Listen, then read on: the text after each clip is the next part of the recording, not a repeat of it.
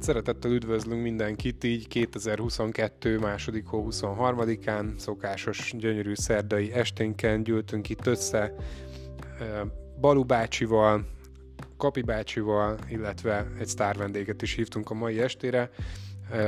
Lórán Csaba személyében, aki az NFT és a gaming kapcsolatáról fog részletesen beszámolni nekünk. Kitérők biztos, hogy lesznek, valószínűleg mindenre, de ettől függetlenül a, az NFT-t gaming témaköréből most mindenképpen végig fogjuk járni. A Szokásos közlemények vannak, köszönjük a követéseket, másrésztről egyébként is ö, hasznos lehet, hogyha valaki értesülni akar az új adásokról. Csillagozni is ugyancsak lehet, itt is köszönjük, hogyha valaki jobbat ö, tesz bele a csillagok közé, most már lehet elég sok platformon, Apple Podcasten, Google Podcasten, Spotify-on értékelgetni az adásokat, és ö, a szavazásról majd a következő adásban beszélek, mert az hosszabban megint ki kell fejtenem majd. Addig is um, balubá. Szervusztok, én is üdvözlök mindenkit. Uh, mivel is kezdjük kis hírek. Uh, a gaming világban, amit nagyon vártak uh, a gamerek, kettő játék jelent meg a, a héten. Az egyik az Elden Ring volt, ami a From Software-nek az új játéka. Gyakorlatilag aki ismeri a Dark Souls, vagy csak mondjuk a Souls játékokat, vagy a Dark Souls szériát, annak ismerős lehet ez a stílus. Igazából mm, picikét más lett, tehát ez egy nyílt világú játék lett. Az IGN csatornáján van egy picit hosszabb bemutatóról egy ilyen negyed órás, relatíve hosszabb, akit érdekel ez a stílus, az, az nézze meg. Én igazából nem nagyon vagyok, de ezt már szerintem az összes adásunkban nyolcszor elmondtam, ennek a játékstílusnak a nagy híve. Mm, én a klasszikus hack szeretem, de nem szeretném az érdemeit elvitatni. Illetve ezen kívül a Horizon Forbidden West is megjelent, végre, hosszú várakozás után és én az első játékot azt így PS4-en kipróbáltam, mert így a PS4 Pro-val együtt jelent meg gyakorlatilag a, a játék, és ez volt az első olyan játék, ami a PS4 Pro-nak a, a, az erejét kihasználta, és ezért vettem meg annak idején. Hát én, én úgy jellemeztem mindig ezt a játékot, hogy egy lebutított Witcher, a, a ilyen PlayStation exkluzív lebutított Witcher. Engem annyira az első rész nem fogott meg, viszont most néztem a második részről, ugye a, a Forbidden Westről videókat, és azt kell, hogy mondjam, hogy lehet, hogy fogok adni neki egy esélyt, mert sokkal kiforrottabbnak tűnik ez a második rész, mint az első, és sokkal akciódúsabbnak, illetve mélyebbnek maga a történet is. Úgyhogy aki fogékony erre a, a kalandjáték stílusra, az, annak mindenféleképpen javaslom. Múltkori adásban ugye teszteltük a Cyberpunk 2077 1.5-ös patchet, nagyok voltak a várakozásaink, szerintem interneten is nagy volt a hype is egyébként, és igen, tetszetős anyagot adtak le a srácok, de akkor csak rápillantani tudtunk. Most, hogy már sikerült játszanod vele egy heten, mik a tapasztalataid? Hát igazság szerint sajnos nem sikerült annyira kitesztelgetnem ezt a cuccot, mint ahogy így eredetileg szerettem volna. Azért játszogattam vele egy picit.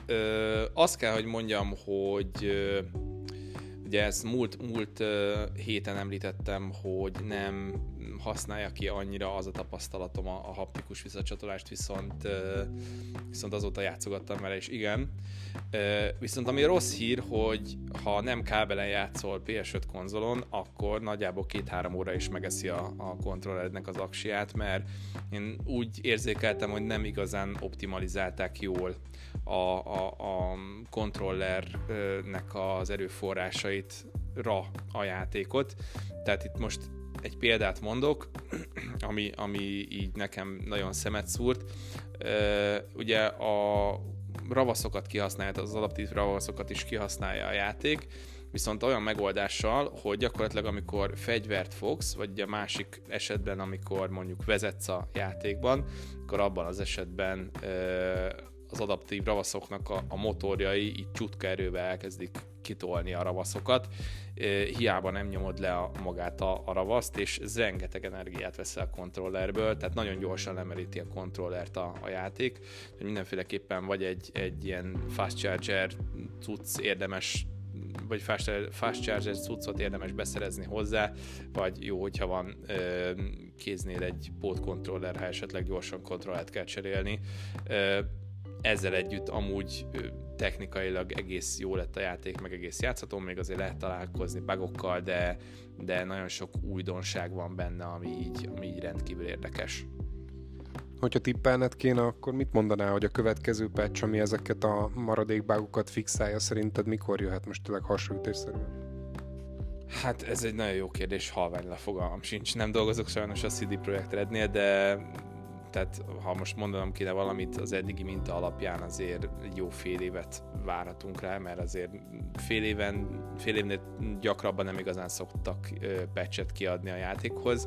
Egyik igaz, hogy ez most rengeteg mindent javított, tehát lehet, hogy még hamarabb is fog hozzájönni, lehet, hogy egy-két-három hónap múlva érkezik újabb javítás a játékhoz, de hát gyakorlatilag a Cyberpunk 2077-et, amikor kiadták picit több mint egy évvel ezelőtt, az gyakorlatilag a beta verziónak felelt meg, úgyhogy uh, rengeteg javítani van, való van még rajta. Nos, a kis híreket zárólag, szerintem az adás címet be sem mondtam már megint, amikor nem te konferálsz balul, akkor még az is elmarad. Ez itt a Kibeszéltek műsora, hogyha valaki csukott szemmel kattintott volna random podcast adásra és folytassuk akkor, vagy hát kezdjük a nagy témát, vágjunk bele, mert van miről dumálni. Még egyszer Lórán Csaba Mihályjal, aki most már hát több mint tíz éve nem hogy ismerjük egymást, de egyik legjobb barátságban vagyunk, és nagyon örültünk neki, hogy be tud hozni szakmai szinten egy olyan témát, ami jelen pillanatban nagyon izgatja a, a, a PC-s, IT-s piacot, inkább így mondanám. Úgyhogy az NFT-nek neki is kezdhetünk, hogyha bemutatkoznál Csabi, akkor azt megköszönjük egy picit, és utána egyből indíthatunk is azzal, hogy mi is az NFT. Egyébként ez tőlem is távol áll, Balú az, aki inkább picit utána nézett az utóbbi időkben ezeknek. Akkor átadom ám a szót. Hello, sziasztok! Köszönöm a kibeszéltek hallgatóit. Nagy örömömre szolgál, hogy itt lehetek a stúdióban, és beszélgethetünk ilyen témákról, mint az NFT. Ez valóban egy, egy, egy, egy nagyon izgalmas téma, amit mindjárt ki is fogok nektek fejteni, de mivel hogy szakmaiságról is szó van, ezért rövid bemutatkozásban elmondanám, milyen múltal rendelkezem. Ugye Kapi említette, hogy már elég régóta ismerjük egymást, ez valóban így van. Mi együtt jártunk ugye főiskolára, ahol még közgazdaságtant hallgattunk, és egyébként az érdekessége ennek az az, hogy amikor mi jártunk már főiskolára, ott találkoztunk először azzal a fogalommal, hogy bitcoin. És ez nagyon érdekes volt, ugyanis hát akkor még elég ilyen kis suhancok voltunk, és um, ugye a bitcoin a, magán a Silk Roadon uh, találkoztunk, ahol uh, hogy is mondjam, fiatalkori vágyainkat szerettük volna megvalósítani, és ott ahhoz, hogy ezeket hozzáférjünk bizonyos dolgokhoz, ahhoz ugye bitcoin kellett. De akkoriban ez még nagyon rizikós volt, és tényleg hagytuk is az egészet, nem, nem foglalkoztunk vele.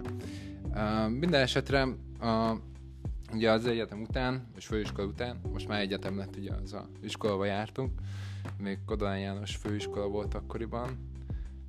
Én ugye elmentem egy informatikai vonalra, uh, elvégeztem egy mérnök informatikai sulit a Gábor Dénesen, majd utána pedig a Corvinuson fejeztem be ennek a gazdaság és az informatikai sulinak a mixét, tehát ezt a gazdasági informatikai szakot, és mellette pedig ugye dolgoztam magánál a Bosnál, ott voltam gyakornok, ahol minőségfejlesztésnek az IT részegénél dolgoztam, és utána pedig az IBM-nél helyezkedtem el, ahol pedig kifejezetten ilyen nagy mennyiségű, tehát big datával foglalkoztam, és üzleti intelligenciával.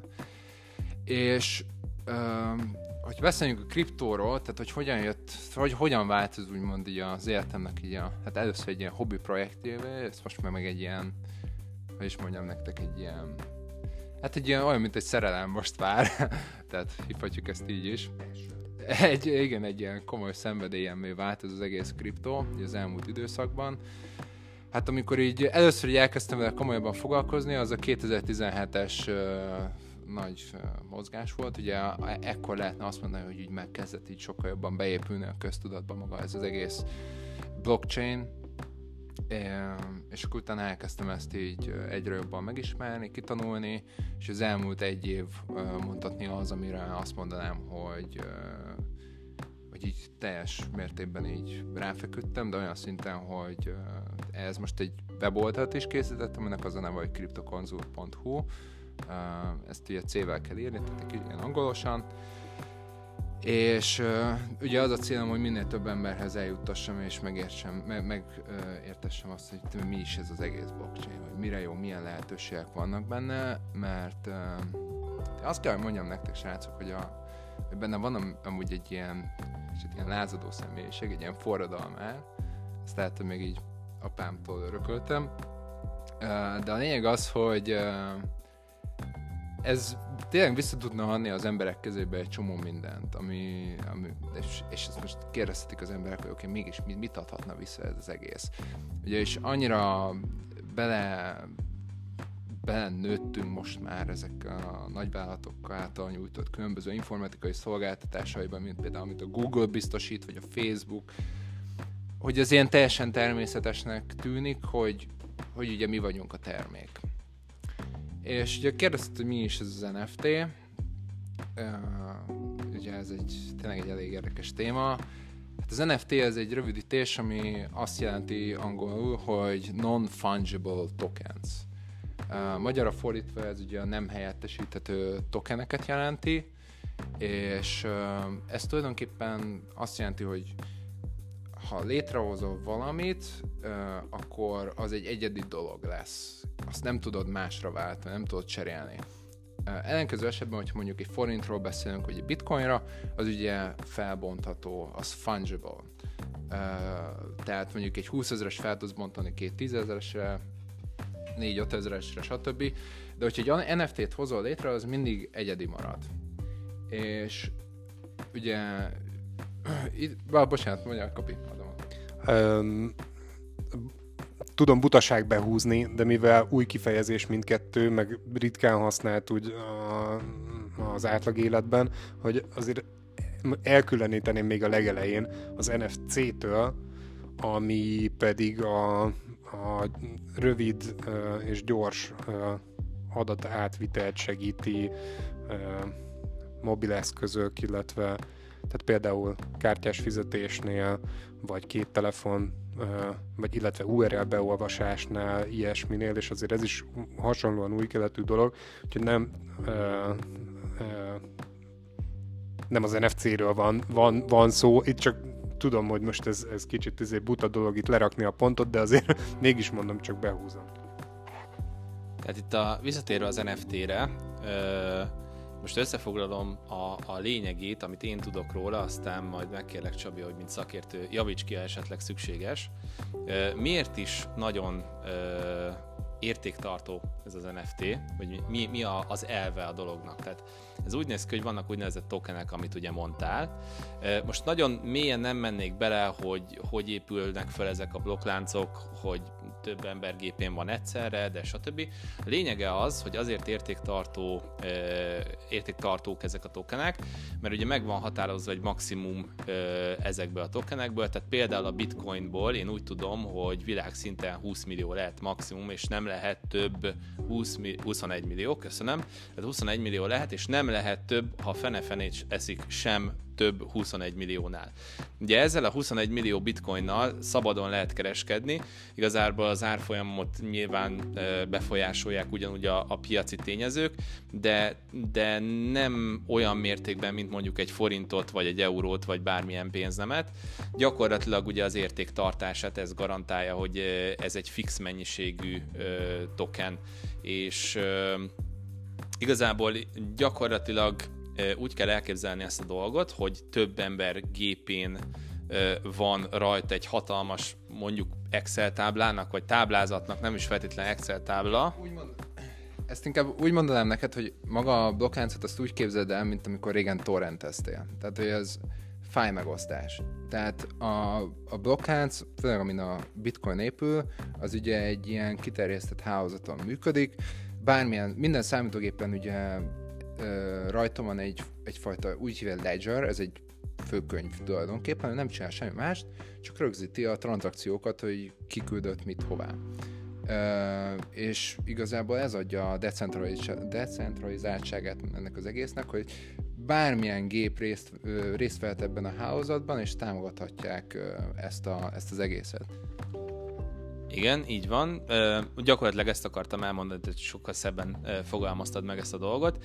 Illetve mi az, ami így segíti azt, hogy ne lehessen nagyon csalni ebben, tehát hogy, hogy tényleg garantálja azt, hogy 21 milliónál ne lehessen több. Ugye, amit mondtál, hogy gyakorlatilag tényleg egy ilyen hálózatról van szó, amiben gyakorlatilag bárki szabadon becsatlakozhat, viszont ugye mi van akkor, hogyha egy ilyen hacker barátunk úgy dönt, hogy akkor azt mondja, hogy jó, hát akkor én a saját gépemen lévő ö, táblába beírom azt, hogy nekem 82-vel több bitcoinom van.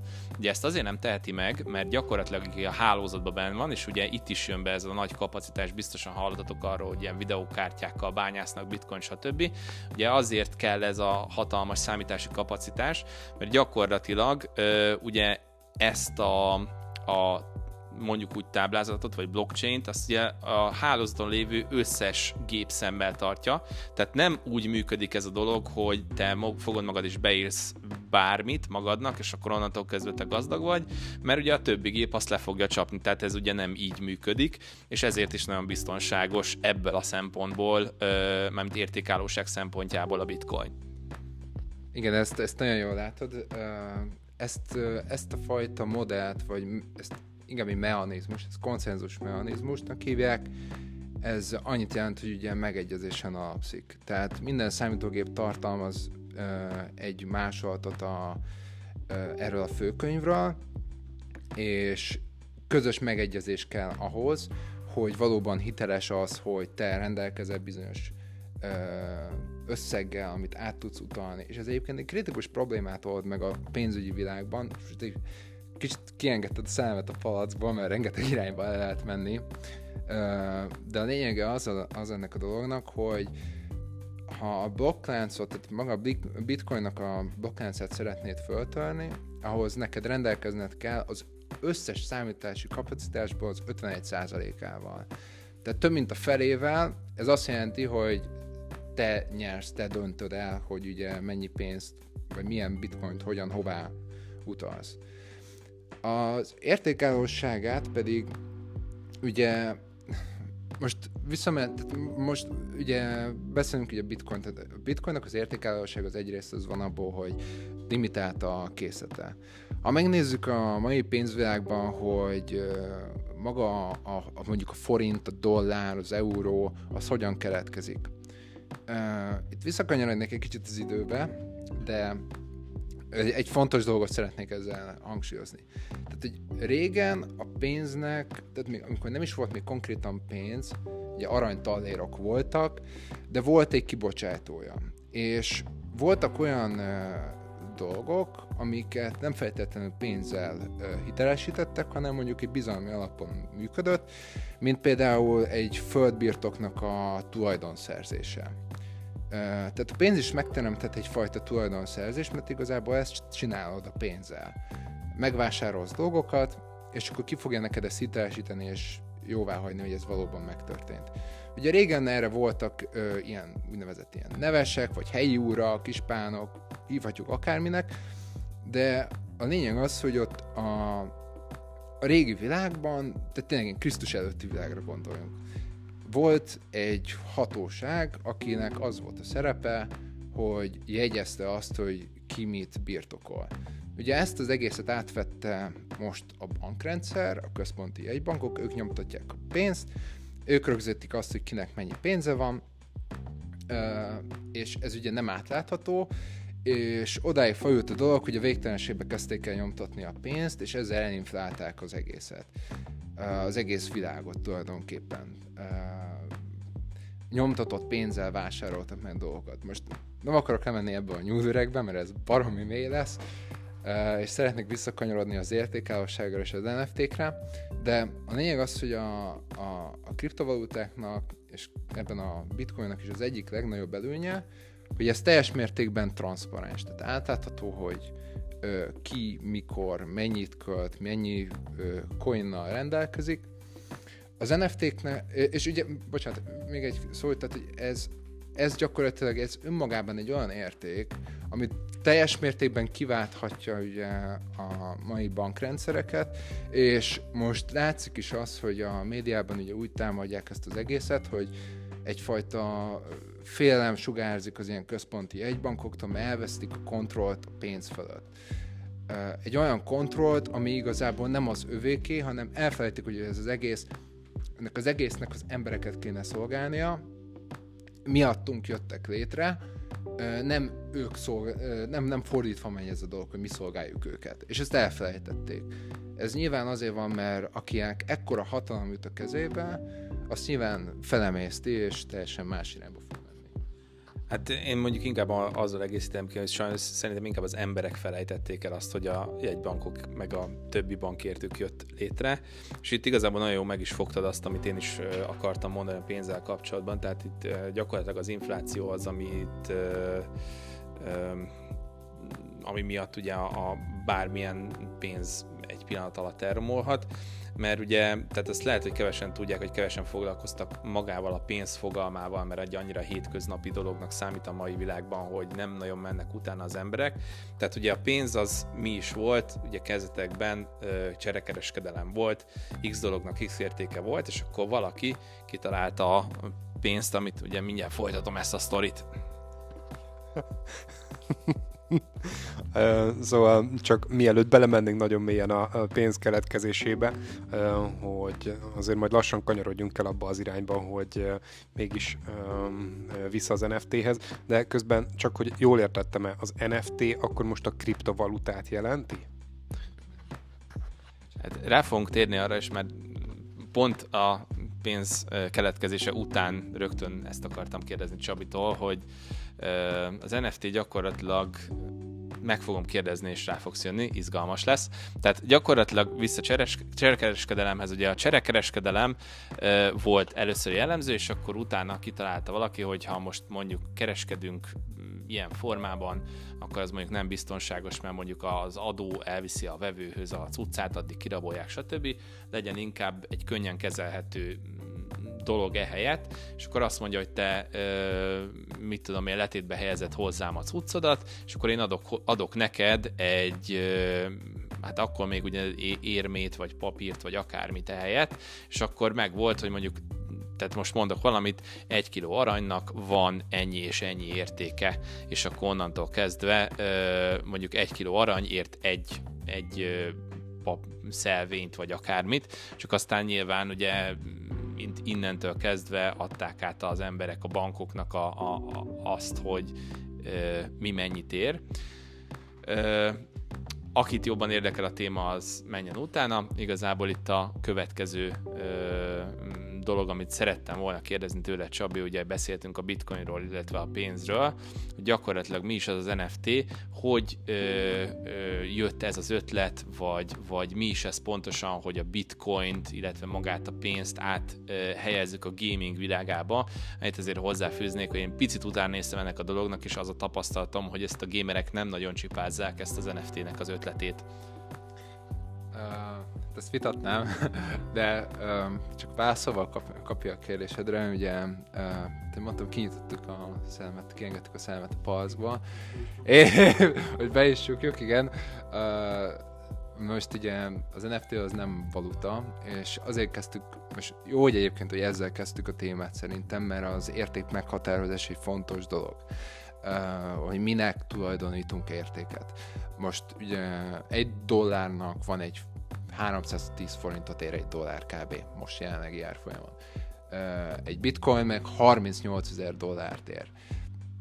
Az, hogy mit határozza meg az értékét, az azt jelenti, hogy milyen felhasználási módjai vannak, milyen ö, eszmei értéket tud magával hordozni. És az NFT értékei azok mind eszmeiek, sőt a legtöbb az eszmei érték. Mert mi az, amit megtestesíthet egy NFT? Először is ez fontos leszögezni, hogy egy NFT az programozható, tehát rengeteg felhasználási módja lehet, de először is megjelenhet mondjuk ö, digitális ö, művészetekben. Eddig, hogyha mondjuk ö, láttunk egy Picasso-t, egy Rembrandtot, ugye abból is lehet másolatokat csinálni, ö, de mégis egy szakért, hogyha ránéz, ö, az ecsetvonásából meg lehet mondani, hogy ez egy Rembrandt. Viszont a digitális világban láthatunk számos, itt van egy eszméletlen jó kép a Witcher 3-ról, egy nagyon jó kis poszter, ez is szerintem egy, lehet simán egy művészeti alkotás, honnan tudod, hogy ki ez, melyik az eredeti, ki csinálta. Tehát a digitális világban a, hiába készítesz el valamilyen ö, egyedi dolgot, egy screenshot és kész. Megvan a tökéletes másolat. Viszont az NFT-vel pedig tulajdonolhatod ezt az egészet. Tehát tényleg a tiéd lehet ez az egész. Ö, és most gondoljunk annokra, hogy amikor sráckorunkban kártyáztunk. Ö, nem tudom, hogy ti gyűjtöttetek el mondjuk a pokémonos ö, matricákat, vagy a tazókat, vagy bármilyen ö, szá- másoknak értéktelennek tűnő valami, de mondjuk tudjuk, hogy mondjuk mennyire ritka volt mondjuk egy Charizard, vagy egy ilyen komolyabb, vagy egy ilyen komolyabb Pokémon, ugye? Tehát azért az elég ritka volt. Na most erre egy NFT-t létrehozni, azért az egy teljesen más dolog. Tessék, Hát igazából itt, hogy mondjuk a kicsit idősebb korosztálynak is mondjuk egy ilyen általánosabb dolgot mondjak. Oké, hogy persze 90-es évektől kezdve Pokémon volt a világ, de mondjuk az autós kártyák, amiből a mai napig kosaras, kosaras kártyák, Dragon Ballos kártyákat is mondhatnám például, a mai napig mennek el ilyen több százezer dollárokért egy-egy kártya, tehát való igaz, hogy ebből a szempontból azért elég értékesek tudnak lenni ezek a dolgok én még mindig nem értem egyetlen mondatban, hogy az NFT és a, a kriptovaluta között most akkor mi a különbség? Az NFT az maga a rendszer, amire egy kriptovaluta épülhet? Nem, az NFT az nem valuta. Az NFT az valamilyen digitális ö, valamilyen érték, vala, valamilyen programozható kép, ö, egy, egy, egy, ö, egy kártya, bármi ilyesmi. Hát a valuta az teljesen más funkcióval rendelkezik. Tehát az NFT képviselhet egy kriptovaluta értéket, mondjuk? Hogy válaszoljak? Nem, az NFT-t azt létrehozod egy blokkláncon, tételezzük fel mondjuk a Solánán. Az egy hálózat. A hálózaton belül te ö, létrehozol egy NFT-t. Ö, ezt mintingnek hívják. Ö, te mondjuk mondok valamit, egy darab Solana, nem tudom, hogy mennyit ér a Solana, mondjuk annyiba kerül neked az, hogy létrehozd azt a képet, és az neked a Solana hálózatán rögzíteni fogja, hogy te ott létrehoztál egy digitális műalkotást. Ennek, ennek a műalkotásnak a cseréje, vagy ár, ennek külön ára van. Tehát ez külön van a hálózattól, tehát ez teljesen különálló dolog. Tehát, hogy egy, egy digitális termékemet ezzel árazhatom be úgy egyedileg, hogy csak ennyiért lehet azt eladni és venni az Erre jó az NFT? Ö, nem, amit mondtam, ez, hogy e, ez, ez az ára annak, hogy ö, hogy te létrehozod ezt az egészet. Igen, tehát ez mondjuk egy, egy ára, de, nem, de ennek az eszmei értékettől lehet sokkal több. Hát mondok, mondok neked egy példát, ugye itt Csabi említette ezt a rendkívül jó kinéző uh, Witcher 3-as posztert, most tegyük be, hogy én ezt beszkennelem, vagy nem is beszkennelem, ennek a tökéletes mását én mondjuk Photoshopban megcsinálom. Tegyük föl. Ugye ehhez mondjuk az NFT vel tudok rendelni egy kódot, ami bizonyítja ennek az eredetiségét. És az, hogy ezért mit ad és kiad, és mondjuk azt mondom, hogy ez az eredeti, és akkor, hogyha valaki lesz screenshotolja, akkor az nem az eredeti, hanem ez az eredeti, és innentől kezdve az, hogy mondjuk vala, van olyan gyűjtő, aki mondjuk a digitális világban is gyűjt, és azt mondja, hogy jó, innentől kezdve én megadok ezért 5000 dollárt, és én odaadom neki ezt az eredeti példányt, akkor ő olyan, mintha a valóságban egy Rembrandtot, egy eredeti Rembrandtot birtokolna, csak éppen ez egy digitális termék. Tehát akkor ez egy certifikáció, egy hitelesítése egy digitális terméknek, amivel bizonyíthatom, hogy, hogy ez az, hogy ez biztosan az, amiért a másik fizetni fog nekem. Így, így van, igen, ezt nagyon jól látod, egy, egy bizonyítás, igen, egy certifikáció, ez így van. Uh, én egy olyan, olyan példát akartam volna erre mondani, hogy ezt még talán úgy is el lehetne képzelni, hogy uh, tételezzük fel, uh, ott van ugye mondjuk a Google Drive. Google Drive-ot mindenki ismeri. Uh, mi van akkor, hogy ez a Google Drive, ez, hát nem mondok ezzel újat, ez ugye mindenki számára elérhető, regisztrálni kell, de ott is, hogyha elérsz egy bizonyos limitet, vagy elkezdesz plusz funkciókat használni, az, már fizetned kell. Na most ugye ez egy publikus drive, te oda föltöltesz gyakorlatilag egy képet, fizetsz a Drive szolgáltatásért, egyszer az mondjuk az a, ez jelenti azt, hogy mondjuk az NFT-ben mondjuk mintelsz valamit, tehát létrehozod az NFT-t. De ugye a Google Drive teljes, testesíti meg az egész hálózatot. Tehát a hálózatnak az értéke az nem, nem, tehát az nem egyenlő azzal, mint amit te képet azon létrehoztál. Tehát az lehet egy sokkal komolyabb dolog. Na, akkor csak körüljártuk az NFT-t, úgy nagyjából kitaláltuk, hogy mégis mi is ez, úgyhogy um, kíváncsi lennék, hogy ezt hogy tudnátok akkor összekapcsolni most a gaminggel. Na hát a gaming az egy, az egy egyik kedvenc területem. Én is ugye rengeteget kockultam még annó, hát most is, hogyha van időm rá. Nos, hát gaming. Hogyan, mi, melyik, melyik példát mondjam, most gondolkozok egy picit. Na, kártyajátékok.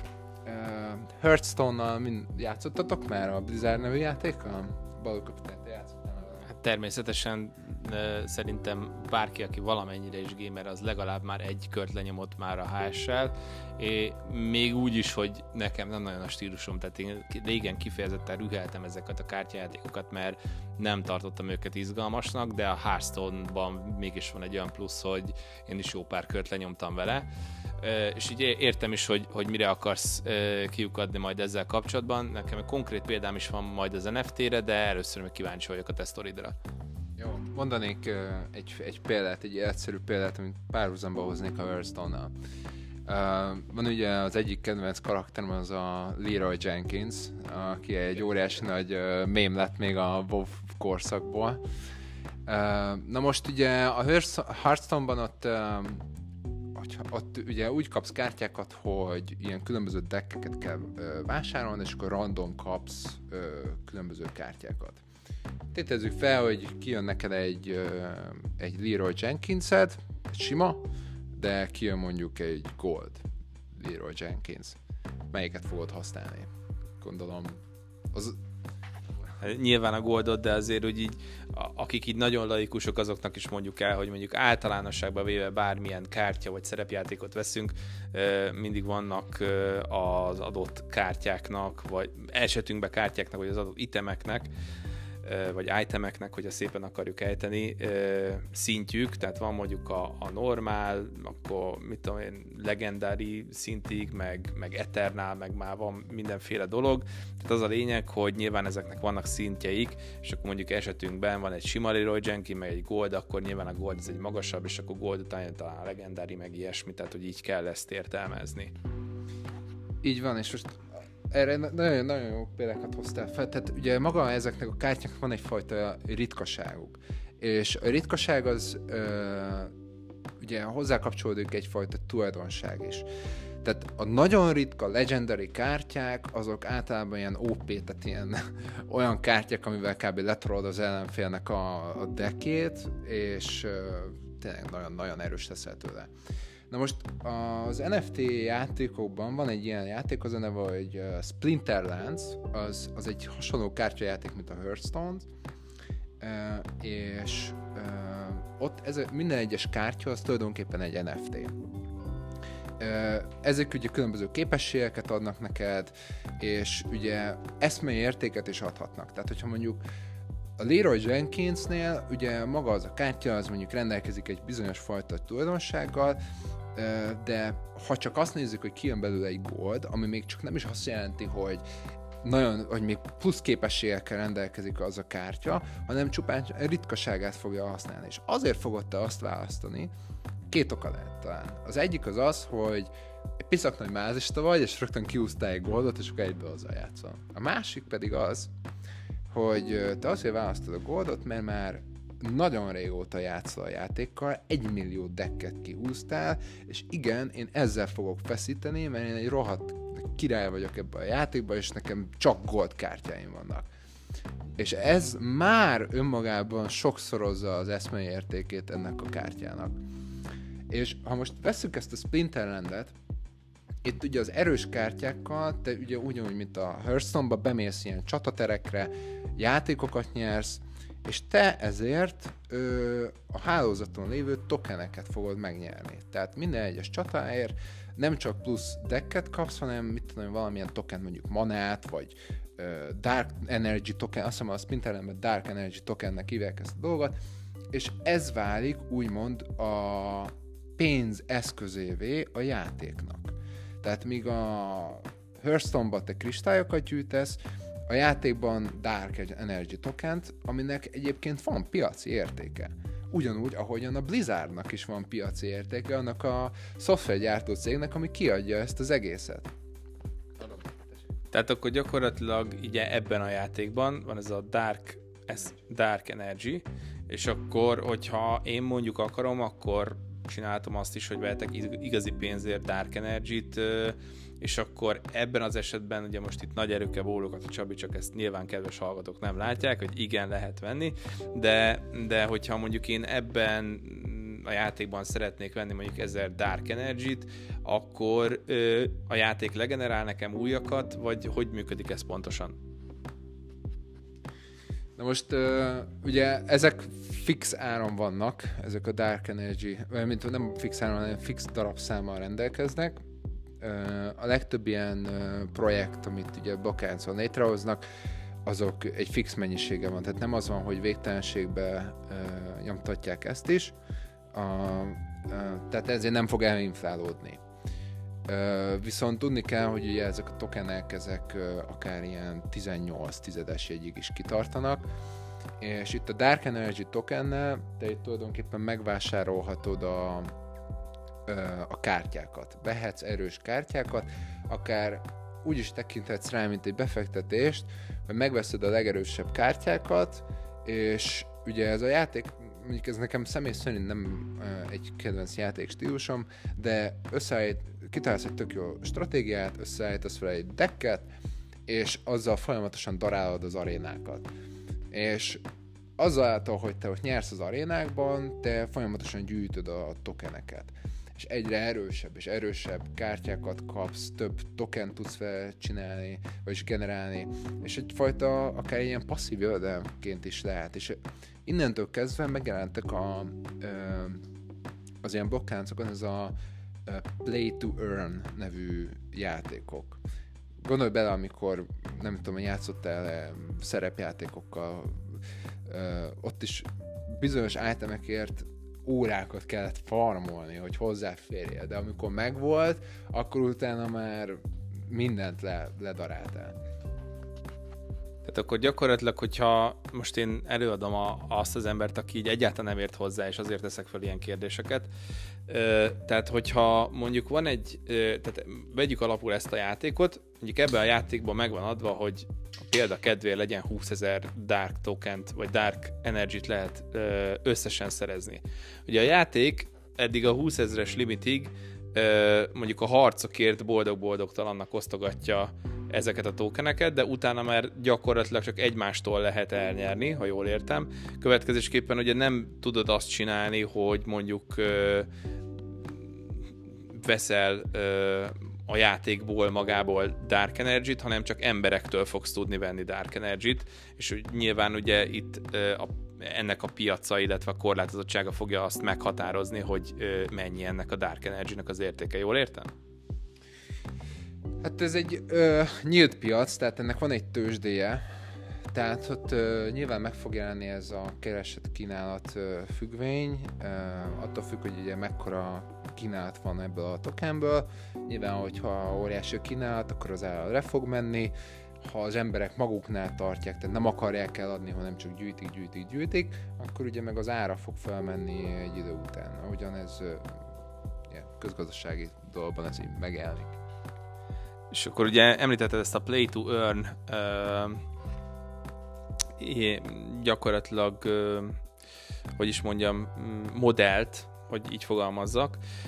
Na most ezzel kapcsolatban én ugye itt, amikor a, utána jártam ennek a kriptónak, meg az NFT-nek, ugye hallottam arról, hogy ma már azt is csinálják emberek, nem tudom, hogy ebben a játékban vagy másikban, gyakorlatilag egy rakat tokent bérelnek, nem is megveszik, hanem bérlik, és ezt kiadják embereknek, és gyakorlatilag ugye az emberek, akik effektíve játszanak a játékkal, azoknak is van hasznuk belőle, viszont idézőjelben ténylegesen akik bérlik ezeket a tokeneket, azoknak azok helyett játszanak a, játszik a többi ember, és nekik passzív jövedelmük van ebből. Ez nagyon jó felkészült, igen, valóban van ilyen. És egyébként ez egy uh, baromi érdekes dolog ennek az egésznek, mert hogyha azt nézed, hogy neked van mondjuk egy Kobe Bryant kosaras kártyád, azzal igazából nem igazán tudsz mit kezdeni. De hogyha egy olyan kártyád van, ami eszméletlenül ritka és nagyon erőssé tesz, egyébként nem viccelek, talán vannak olyan kártyák, amik ilyen 20-30 ezer dollárokért mennek. És ezeket tényleg ki lehet adni. Tehát napi szinten, heti szinten, mindegy, hogy milyen időszakra, kb. olyan, mint hogyha albéletet bérelnél, és ilyen, vannak olyanok, amikért ilyen napi 200 dollár fizetnek. És ugyanúgy megtartja az értékét a, a kártya. Sőt, olyan is van egyébként, legalábbis ebben a játékban láttam erre példát, úgy néz ki a dolog, hogyha mondjuk egy millió darabból tételezzük fel, hogy van olyan kártya, amiben csak 10 van. És most pont nálad van ez a 10 azt csinálhatod, hogy ezeket a kártyákat egyesíted, és elégeted. És mondjuk a tízből csak meghagysz ötöt vagy egyet. És akkor még jobban föl tudod vinni az értékét, és akkor már egy eszméletlenül ritka kártya lesz. Tehát ilyen, ilyen, ilyen lehetőségek is vannak benne. És uh, ugye mondtad, hogy ez bérbe lehet adni gyakorlatilag ezeket a kártyákat. Most nyilván gondolom, hogy ez játék a válogatja, hogy ez hogy megoldható, de mi garantálja azt, hogy mondjuk én bérbe adok neked egy kártyát, és azt én vissza fogom kapni. Tehát, hogy uh, gyakorlatilag uh, itt most csak abból indulok ki, ha vegyük, ugye említettük már Silk Road-ot, ez egy régi uh, MMORPG, uh, és gyakorlatilag ott ugye aukció volt, tehát hogyha én átadtam neked egy uh, itemet, tehát átadtam neked valamilyen uh, cuccot, akkor azt te vagy visszaadtad nekem, vagy nem, az a tied volt onnantól kezdve. Tehát mi garantálja nekem azt, hogyha én mondjuk idézőjelesen bérbe adok neked egy kártyát, azt én visszakapom. Van-e esetleg erre külön funkciójátékon belül, hogy tudod használni más kártyáját, vagy hogy működik ez pontosan? Igen, csak a, arra ide, a, ki kell javítanak, a, a Silk Road az egy um, ugye az egy kereskedelmi platform volt, tehát az nem, tehát az, az a való világgal volt kapcsolatos. Hát igazság szerint igen, van az a Silk Road is, meg van, van egy játék, van egy játék is, van egy játék is, ami egy régi, talán fú, kínai vagy japán MMORPG, majd beavatlak, egyszerűen nagyon izgalmas volt. Arra úgy azt nem tudtam ennek a múltját, én a másikat ismertem. Na, ennek ez igazából azért történik, vagy azért lehetsz biztos abban, hogy visszakapod, mert az egész kódon alapszik. Tehát nem kell megbíznod a másikban. Tehát, hogyha te, ugye ezek kódolhatók, ezt hívják, hogy smart contracts.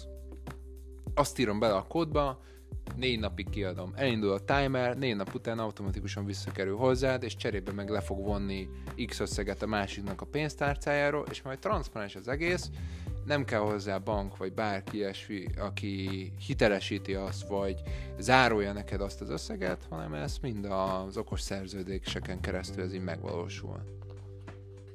Mhm, de ez mondjuk akkor ez így rendkívül egyszerű és elegáns megoldása ezeknek a dolgoknak.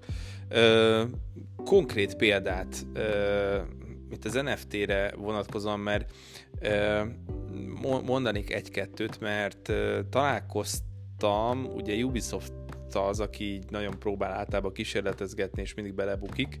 Tehát, hogy nem, nem túlságosan, tehát mondjuk a mainstreamben, a gaming mainstreamben nem túlságosan népszerű ez a, a az NFT, ezt ugye az egész jó bizonyítja, hogy a, a Ghost Recon-nak a Breakpoint nevű játékában, ami nem túl népszerű lett, ugye az első játék az nagyon népszerű lett a Wildlands, viszont a, a Breakpoint az, az nagyon népszerűtlen lett.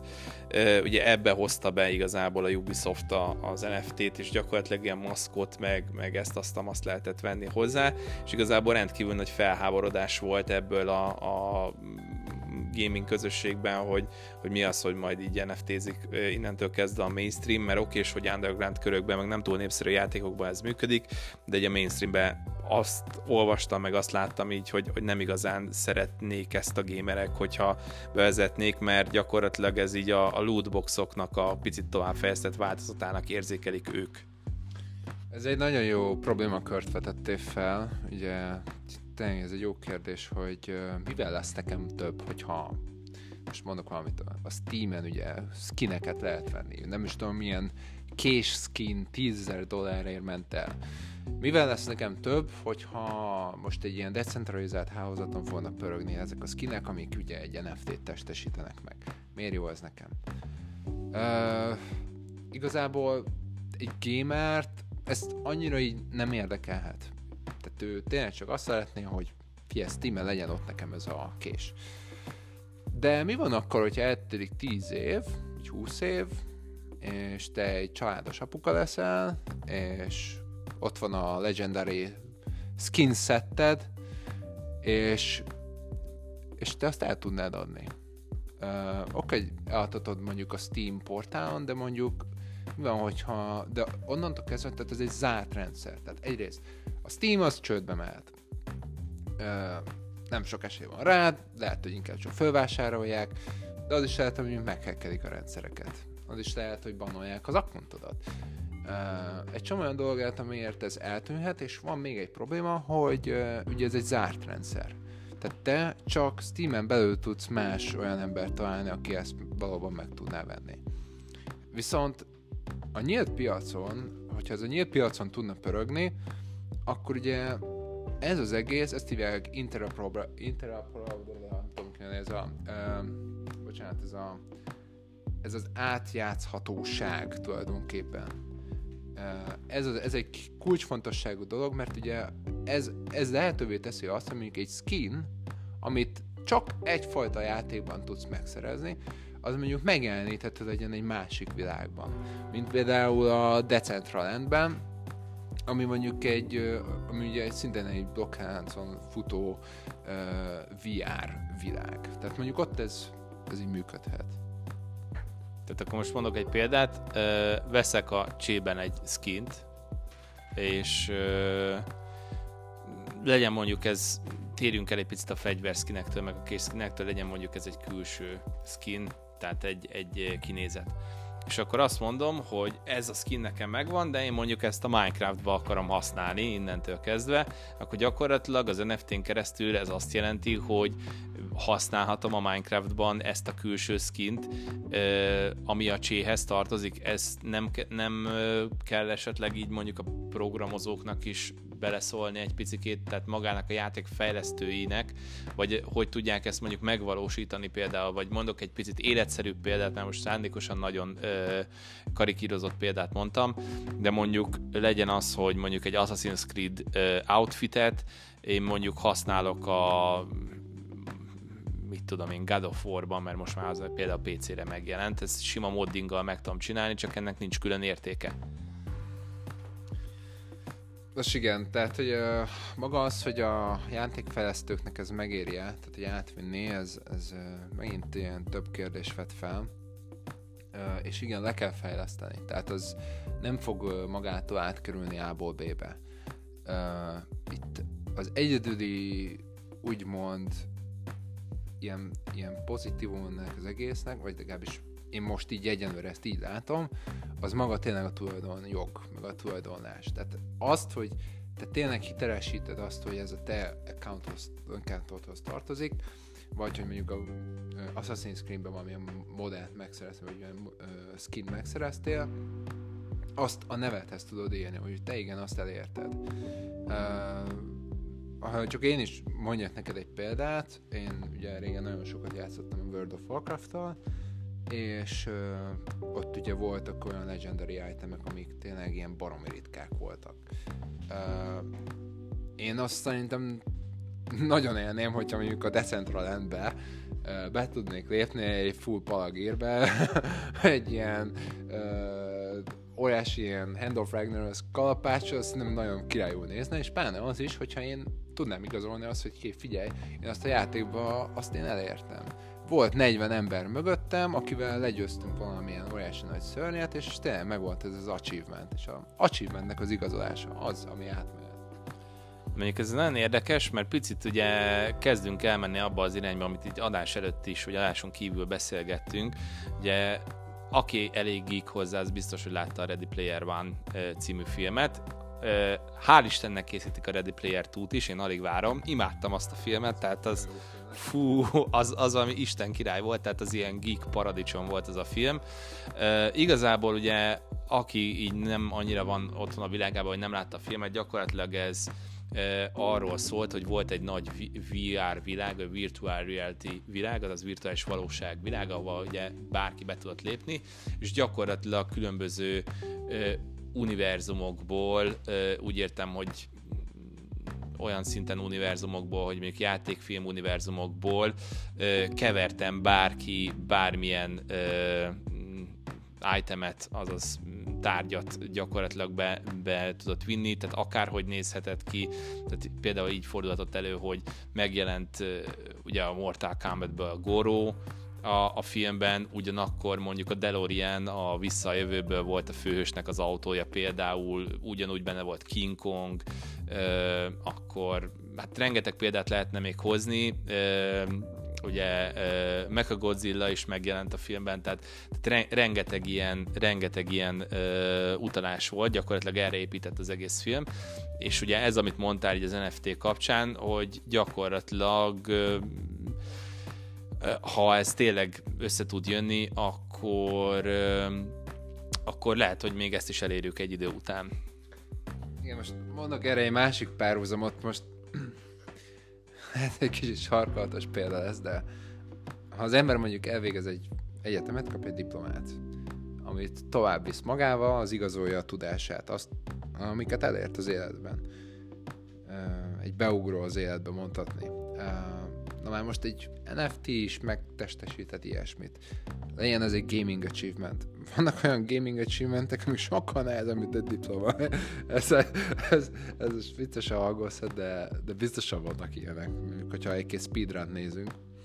De ennek mégis lehet egy megtestesült formája ebben a decentralizált VR szerepjátékban, világban, hívjuk bárminek. És amit mondtál, az, az tényleg egy érdekes dolog, tehát amikor ezek így összemosódnak egy ilyen, egy ilyen, hogy is mondjam, egy ilyen, egy ilyen, egy ilyen természetes folyamon, vagy egy ilyen, egy ilyen canvasen, egy ilyen palettán, ahol azt hozod oda, tehát azt viszed oda, amit te elértél valahol máshol. És az, a, arra egy NFT lehet a bizonyíték is. Ugye megint itt az eszmélység, meg a, az igazolása annak, hogy te valamit elértél. És ez a Ready Player van, ez, ez is egy nagyon jó példa volt erre. Hát igazság szerint amúgy már picit hasonló világok vannak ebben a, az NFT világban, hogy így fogalmazzak.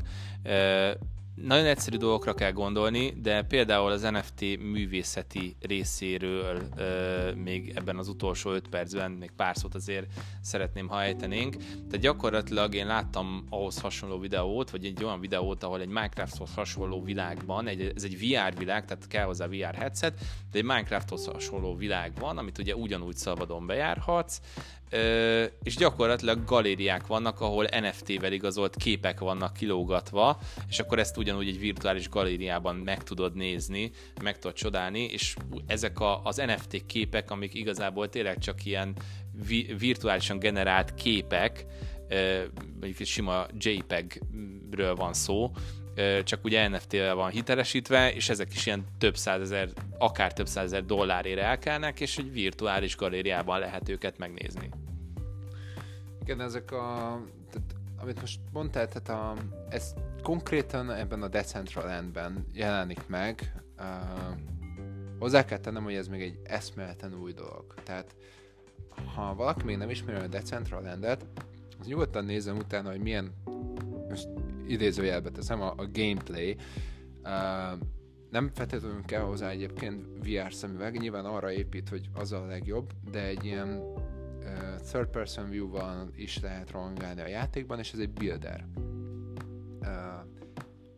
Ha, és nagyon-nagyon kezdetleges, de tényleg szörnyen kezdetleges, tehát olyan szinten, hogy mindenhol csak galériákat látsz, vagy online kaszinókat, vagy most már kezdem megjelenni ilyen team parkok, tehát mint ilyen vadaspark, konkrétan csak mondjuk valaki egy dinoszaurusz programozott oda, és akkor lehet vele röpködni, de full bágos az egész.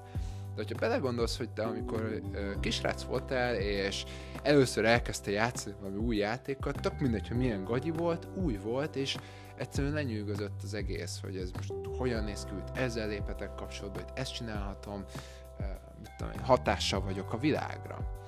És a Decentraland az éppen ezt testesíti meg, és itt tényleg vannak olyan NFT-k, ezek úgymond az első generációs NFT-k, pixeles kriptopánkokat árulnak el, uh, hát én ránéznék egy ilyenre, az nulla forintot ér, de mégis van egy eszmei érték, ami miért ilyen több százezer vagy millió dollárokat elköltenek egy kriptopánkra, ami tényleg két kezemben megszámolom, hogy hány pixelből áll az egész.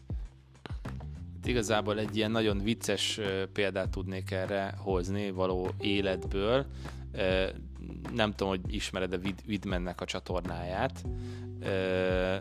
Gyakorlatilag ugye ő neki volnak ilyen eBay legjava több részes kis sorozat, az eBay-en milyen csodákat talált, hogy volt, aki ráírt egy papírra, kettő darab papírlapra, hogy, hogy ritka, és hogy, hogy nem tudom, hogy mi volt a papírlapra írva, de az, az volt a lényeg, hogy ilyen nagyon drágán, ilyen 50 ezer forintért adott el egy-egy papírlapot, tehát gyakorlatilag ugye itt a, a lényeg, amit meg lehet fogni az eszmei értéke a dolgoknak, tehát lehet akármilyen hülyeség, lehet egy sörös doboz is, mondjuk egy virtuális sörös doboz is, hogyha azt mondod az embereknek, hogy figyelj, ebből csak egy van a világon, és ezt NFT-vel igazolt, hogy ebből tényleg csak egy van a világon, de egy millió forintért ez a sörös doboz, ez a tied lehet, ami semmire nem jó, de ebből kajak csak egy van a világon, akkor az emberek nagy része azt fogja mondani, aki megteheti, hogy igen, én ki fogom fizetni ezért az egy millió forintot. Jó, ezt most, amíg még a technológia új, tehát addig eh, lehet eh, gondolom ezekkel a, a lehetőségekkel élni, de ahogy egyre hétköznapibbá válik, ez marad majd ugyanaz a, a egy küszöbb rétegnek a kedvenc tevékenysége, mint most is a tehát árverések mondjuk galériákon, ha jól, gondol, ha jól vettem így le. Hát egyelőre igen, tehát ezt mondom úgy kell felfogni, mint amikor az Apple iPhone megjelent, tehát tényleg egy, az volt a hú de nagy feature egy appnál. Bocsánat, bocsánat, hogy közbeszólok, csak annyi, hogy az ilyen nagy ö, ö, pénzekért való ö, fölösleges dolgoknak az eladása. Tehát ez az, aminek most az NFT miatt megy úgy a, a piaca, de nem ez a lényege, és nem ez lesz a, a jövője. Na. Így van, tehát remélhetőleg nem ez lesz a jövője, mert ez tényleg csak egy pénzmosodal mondhatni, vagy egy óriási nagy hype. De már most vannak olyan NFT-k, amik valamilyen plusz jogosultsággal ruháznak fel, például a Board Apes Yacht Club. Tehát ez egy olyan közösségre tesz belépési jogot, amivel úgymond olyan információkhoz juthatsz hozzá, amire más nem. Csak annyi nagyon kezdetleges a dolog, ha az Apple-t nézzük, ott is ilyen sörívós appok voltak az első appok. El kell tenni néhány időnek, mire ez kifejlődött, úgyhogy remélem ennél is ez így lesz. Mm, ez biztos, e, én, én a nyakamat teszem rá, hogy, hogy ez a jövőben így lesz. Erről már te is egy jó pár alkalommal meggyőztél most az utóbbi beszélgetéseink által, de hát abból is hallatszik, hogy uh, ahogy egyre többet beszélnek az elmúlt években róla, így ennek a felfutása már most uh, egyértelműen jelentkezik. Nagyon szépen köszönjük mindenkinek, aki meghallgatta az adást, és iratkozzatok fel a csatornánkra, csillagozzatok, szavazzatok, és még egyszer mindannyiunk nevébe köszönjük szépen. Én is köszönöm, hogy lehettem.